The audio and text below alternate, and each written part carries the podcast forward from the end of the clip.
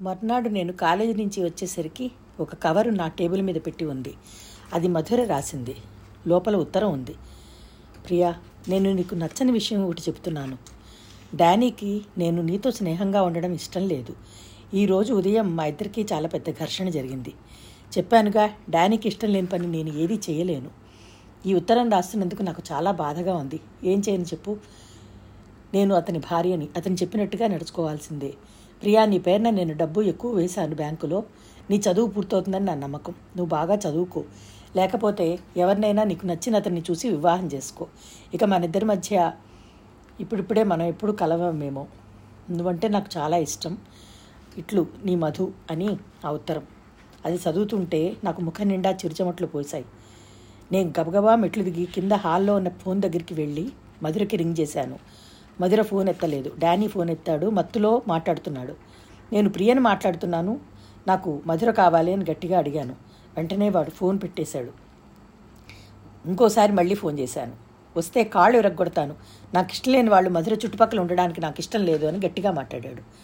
మధురకి ఈ ఎలా వచ్చింది? అయిన వాళ్ళందరినీ ఎందుకులా దూరం చేసుకుంటోంది? అలా చేస్తే గానీ డానికి లాభం ఉండదేమో. నేను వచ్చి మంచం మీద పడుకున్నాను. నాకు రాత్రంతా నిద్ర లేదు. మర్నాడు నేను మధుర వాళ్ళ ఇంటికి వెళ్ళాను. ఇల్లు తాళం వేసింది. మధుర ఎక్కడికో వెళ్ళిపోయింది. తెలియదు నాకు అప్పటి నుంచి మధురకు శాశ్వతంగా దూరం ఏర్పడింది. ఆ తర్వాత మధుర ఏమైందో ఎక్కడుందో నాకు తెలియదు. ఆమె నాకు కనిపించకుండా వెళ్ళిపోవడం భరించలేకపోతున్నాను. నాకు డబ్బు ఇబ్బంది లేదు. బ్యాంకులో ఆమె చాలా డబ్బు నా పేరున వేసింది. కానీ ఆమె వెడుతూ నాతో ఏమాత్రం చెప్పకుండా వెళ్ళిపోయింది. ఈ ప్రపంచంలో రెండు రకాల మనస్తత్వాలు కల వ్యక్తులు ఉంటారు ఒకళ్ళకి డబ్బు ఉంటే చాలు. బ్యాంకులో డబ్బులు కనపడుతుంటే వాళ్ళకి ఇంకేమీ అవసరం లేదు. రెండో వారు అలా కాదు. సాటి మనిషి తోడు కావాలి. నేను అలాంటి కోవకే చెందిందాన్ని. నా అనేవాళ్ళు లేని జీవితం ఎంత భయంకరమైందో నాకు బాగా తెలుసు. నేను నర్మదా వాళ్ళ నాన్నగారి దగ్గరికి వెళ్ళాను. ఆయన లాయరు. ఆయన దగ్గరికి వెళ్ళి విషయం అంతా చెప్పి మీరు ఎలాగైనా సరే మధురకి న్యాయం చేయాలి అని అడిగాను. అడిగితే ఆయన చాలా నవ్వి చెప్పారు ప్రియా నీ స్నేహితురాల కోసం నువ్వు పడుతున్న ఆర్దుద్దా నాకు అర్థమైంది కానీ వాళ్ళిద్దరూ భార్యాభర్తలు. ఇప్పుడు వాళ్ళని మనం ఏమీ చేయలేము ఆ ఆమె ఇష్టంతో ఆయన దగ్గరికి వెళ్ళింది కాబట్టి మనం ఏమీ చేయలేము అని చెప్పి చెప్పాడు. అది చెప్తూ ఇంకొక విషయం కూడా చెప్పాడు. ప్రియా ప్రతి వ్యక్తి ముఖ్యంగా మీ ఆడపిల్లలు ఒక విషయం తెలుసుకోవాలి. జీవితం అంటే యవనంలో ఎదురయ్యే వ్యామోహం ఒకటే కాదు. జీవితం అంటే పెళ్ళి సంసారం పిల్లలు సంఘంలో పరువుగా బ్రతకటం. ఇలా కలిస్తేనే పరిపూర్ణమైన జీవితం. బతికిన నాలుగు రోజులు నలుగురితో కలిసి ఒక చెట్టుకున్న వేలాది ఆకుల్లో మనము కూడా ఒకళ్ళుగా బతకాలి.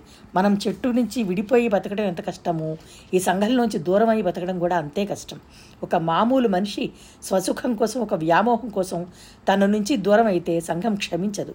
మధుర నా ఇష్టం అంటూ డానీ వ్యామోహంలో పడి అతని వివాహం చేసుకుంది. ఇప్పుడు ఎవరూ ఆమెకి సహాయం చేయలేరు అన్నారు. ఆయన ఫోన్ వచ్చింది వెళ్ళిపోయారు. నర్మద నా చేయి నొక్కుతూ అంది. ప్రియా మా డాడీ చెప్పిన విషయాలన్నీ నీకోసం కాదు నా కోసం అన్నది. నీకా అన్నాను ఆశ్చర్యంగా. అవును నేను మా అన్నయ్య ఫ్రెండ్ ఒక ముస్లిం అతన్ని ప్రేమిస్తున్నాను. అందుకోసం దానికి నాకు డైరెక్ట్గా చెప్పడం ఇష్టం లేక చెప్పారు అని చెప్పి చెప్పింది. నేను హాస్టల్కి వచ్చేసాను అందరూ ఒకటే మాట అంటున్నారు మధురను మర్చిపోమని. నేను ఎలా మర్చిపోగలను? నేను నా చదువు మీద మనసు లగ్నం చేయలేకపోతున్నాను. భోజనం తింటున్నా సహించట్లేదు. నా తోబుట్టువులాగా నా పోగొట్టిన దానిలాగా నేను ఎంతో బాధపడుతున్నాను. ఒకరోజు నేను బ్యాంకుకి వెళ్ళాను. నీ పేరున ఒక లెటర్ వచ్చిందమ్మా అంటూ అందించారు.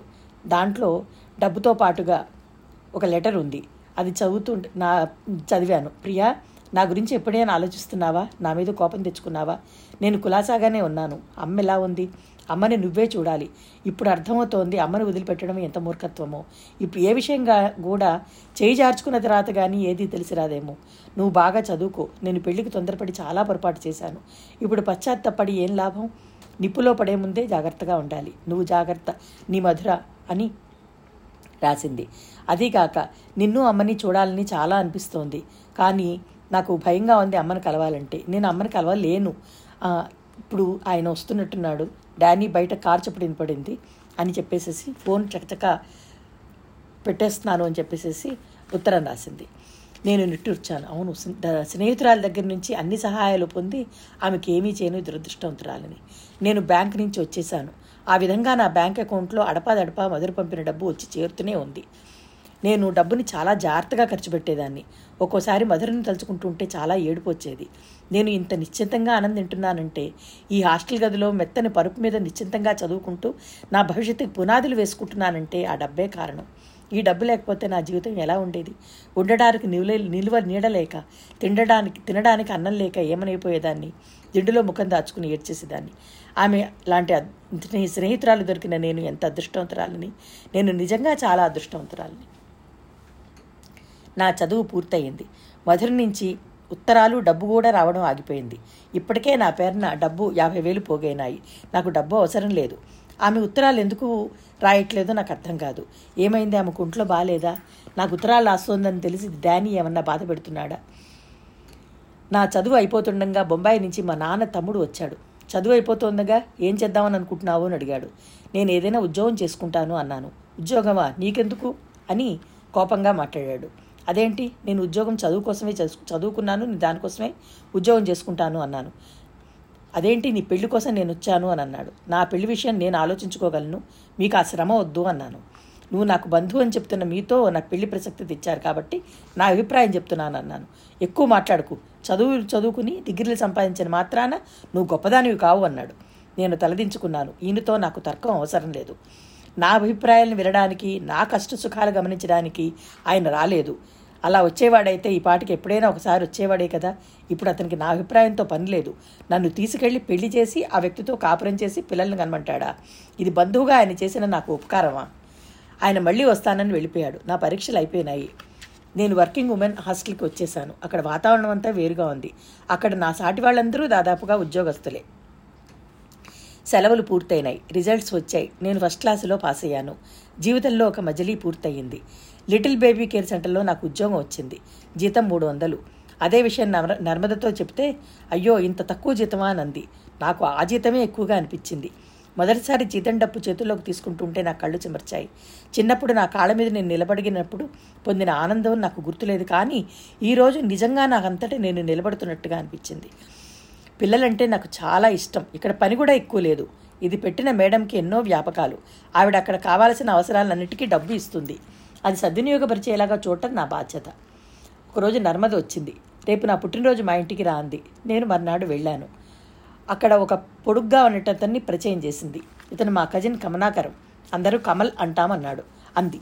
నేను నమస్తే అన్నాను. గ్లాడ్ టు మీట్ యూ అన్నాడు.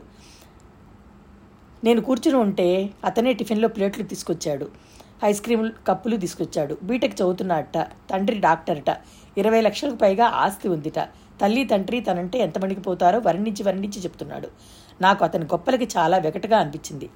నాలుగు రోజుల తర్వాత నేను బేబీ కేర్ సెంటర్ నుంచి వస్తుంటే అతను కారులో ఎదురయ్యాడు. మీ హాస్టల్ దగ్గర దింపుతాను రండి అన్నాడు. అవసరం లేదు నేను నడిచి వెళ్తానన్నాను. గట్టిగా రండి రండి అని అంటే బలవంతం చేస్తే కాదని లేక కూర్చున్నాను. ఈ కొత్త కార్ బ- బర్డ్ కార్ ఎలా ఉంది అని అడిగాడు. మీ అమ్మగారు ఇచ్చిందేగా అన్నాను. మీకు ఎలా తెలుసు అన్నాడు. మీరు మీ ఫ్రెండ్తో చెప్తుంటే విన్నాను అన్నాను. అవును మా అమ్మి కొనిచ్చింది అవును మీరు నర్మదా ఫ్రెండ్స్ కదా.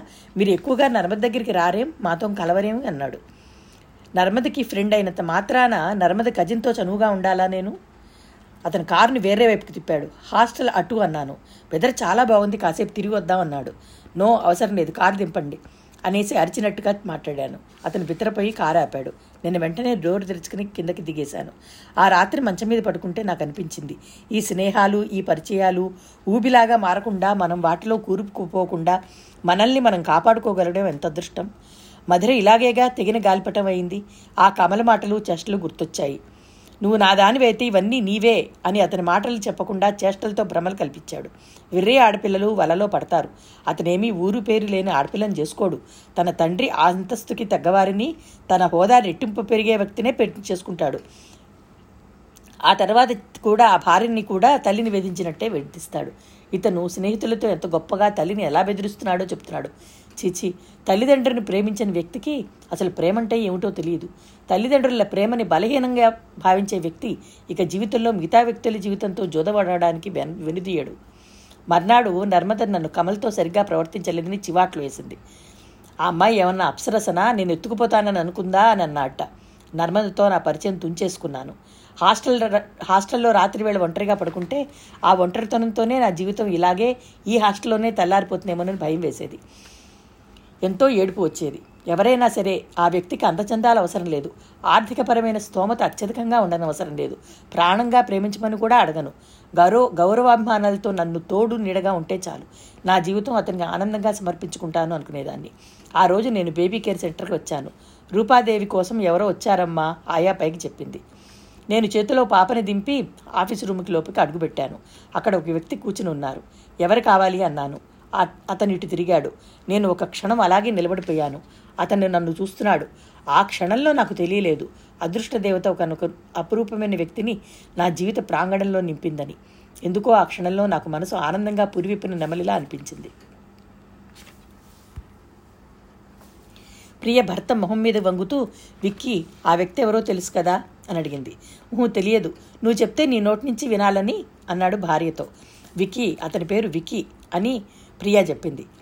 విక్కీ పెళ్ళినాడే నువ్వు గడిచిన నీ ఇరవై రెండు సంవత్సరాల్లో ఏం చేశావు? ఎవరెవరితో నీ జీవితంలోకి వచ్చారు అని నువ్వు నేను అడగను అని వాగ్దానం చేశావు. అవును గుర్తుంది. ఆ వాగ్దానం నేను ఎప్పుడైనా భంగం కలిగించానా? అన్నాడు విక్కీ. లేదు అందుకే మధుర సంగతి చెప్పలేదు. ఆమె సంగతి విన్నా వినకపోయినా నాకేం తేడా కనిపించటం లేదే. అది మన అనురాగానికి అడ్డం వచ్చేది కాదే. అవును తర్వాత మధుర ఒక ఉత్తరం రాసింది. ఏమని? ఇస్తాను నువ్వే చదువు. ప్రియంవద లోపలికి వెళ్ళి ఒక ఉత్తరం తీసుకొచ్చి భార్యకి భర్తకిచ్చింది. ప్రియాతి ప్రేమైన ప్రియా ఈ ఉత్తరం చూసి ఆశ్చర్యపోతున్నావా?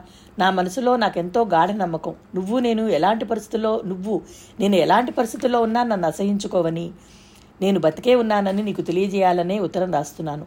ఎక్కడో ఒక చోట బతికే ఉన్నాను. బతుకుతున్నాను జీవోత్సవంలాగా. నా పతనావస్థ అని తెలిసి కూడా నన్ను ఎందుకు ఆటంకపరచలేదు? నేను వాళ్ళ మాట వినని మాట నిజమే. ఎదురుకు తిరిగిన మాట కూడా వాస్తవమే. కానీ ఇది తప్పు అని చెప్పాల్సిన బాధ్యత తల్లిదండ్రులకు లేదా వాళ్ళు ఎందుకు నాకు చెప్పలేదు అని అనాలనిపిస్తోంది. ప్రియా నాకు నీ దగ్గరగా రావాలనుంది. చచ్చిపోయే ముందు కనీసం ఒక్కసారైనా నీతో కలిసి ఉండాలనుంది. మీ దగ్గరికి వదిలేసి వచ్చి నా శరీరం మాత్రం ఈ నరకంలో వేగుతున్నట్టుగా ఉంది. కిటికీలోంచి చూస్తే నీలంగా కనిపించే ఆకాశం. లేతి జీవుళ్ళతో సరికొత్త అందాలు వెదజల్లుతున్న ఈ మామిడి చెట్టు విరగబోసిన ఆ మధులత పూలు నువ్వెందుకు చావాలి అన్ను నిలదీస్తున్నాయి. వాటికి చీడపడితే ఆ కొమ్మలు కత్తిరించి మందులు వేసే మాలి వాటికున్నాడు. మనిషి తప్పు చేయడం కూడా తనలో ఒకలాంటి చీడే. ఆ చీడని అయిన వాళ్ళే అంతం చేయించాలి. ప్రియా నేను తప్పు చేసిన మాట నిన- నిజమే. అంత మాత్రాన చచ్చిపోవాల్సిందేనా? నా తప్పు నేను తెలుసుకున్నాను. నేను పశ్చాత్తాపడుతున్నాను. తల వంచుకుని మీ దగ్గరికి వచ్చేసి మీ ముందు మౌనంగా నిలబడాలనుంది. నేను నా వాళ్ళు అనుకున్న మీరును కూడా నన్ను తిరస్కరిస్తే ఇక అప్పుడు నాకు చావే శరణ్యం అవుతుందేమో. ప్రియా నాకు నిన్ను చూడాలనుంది. చిన్నప్పటిలాగానే మనిద్దరం కబుర్లు చెప్పుకుంటూ ఒకే చోట గడపగలిగితే ఎంత బాగుంటుంది కదా? ఎప్పటికీ నిన్ను కలుసుకుంటానా? అని క్షణాలు లెక్క పెట్టుకుంటూ గడుపుతున్నాను. నువ్వు నన్ను చూసి గుర్తుపట్టగలవా లేదా అనేదే నా భయం. నా ఎదురుకుండా నా చిన్నప్పటి ఫోటో మనం కాలేజీ నుంచి వచ్చిన మొదటి సంవత్సరం ఉంది. ఆ ఫోటో చూస్తే ఏడుపు వస్తోంది. నా పాత జీవితంలో నన్ను నాకు గుర్తు చేసేది ఈ ఒక్క జ్ఞాపక చిహ్నమే. ఉంటాను. నా ఈ ఉత్తరం నీకు అందుతుందో అందదోనని భయం. చెప్పానుగా. అడుగడుగునా ప్రతి వాళ్ళ మీద అనుమానం ప్రతి పని పట్ల భయం. ఇది ఇప్పటి మానసిక ఇప్పటి నా మానసిక పరిస్థితి. నీకు ఉత్తరం అందినా అందకపోయినా ఇది నీకు నేను వ్రాసానన్న తృప్తి నాకు హాయిని కలిగిస్తోంది. ఉంటాను ప్రియ నీ మధుర. విక్కీ ఉత్తరం చదివి మడిచి పక్కన పెట్టాడు. ఇద్దరూ చాలాసేపు మౌనంగా ఉండిపోయాడు. కాసేపటికి భార్యను చూశాడు. భార్య చూసి చూసేటప్పటికి ప్రియ ఏడుస్తోంది. భార్య కళ్ళనీళ్ళు తుడిచాడు. ఇలాంటి రక్షణ శాంతి దొరికిన నేను ఎంత అదృష్టవంతురాలని అనుకుంటున్నాను? అన్నది. కాసేపు అయిన తర్వాత ప్రియ భుజం తడుతూ లే పద ఇక్కడ చల్లగాలి వేస్తుంది లోపలికి వెళ్దాం. ప్రియ మాట్లాడలేదు. అతనే ప్రియను లేవదీశాడు. భుజాల చుట్టూ చేయి వేసి లోపలికి తీసుకువచ్చాడు. మంచం మీద పడుకోబెట్టి కాళ్ళ మీద ఉన్న రగ్గు తీసి నడుము వరకు కప్పాడు. తల కింద దిండు సరిచేశాడు. అతను మంచం మీద పడుకున్నాడు. ప్రియ అలాగే చూస్తూ ఉంటే అతను నిద్రపోయాడు గుడ్ నైట్ అన్నాడు. మరో పది నిమిషాల్లో అతని గాఢ నిద్రకి వశమైనట్టు అతని ఉచ్ఛ్వాస నిశ్వాసలే తెలుపుతున్నాయి. ప్రియం వద్దకు నిద్ర రావటం లేదు.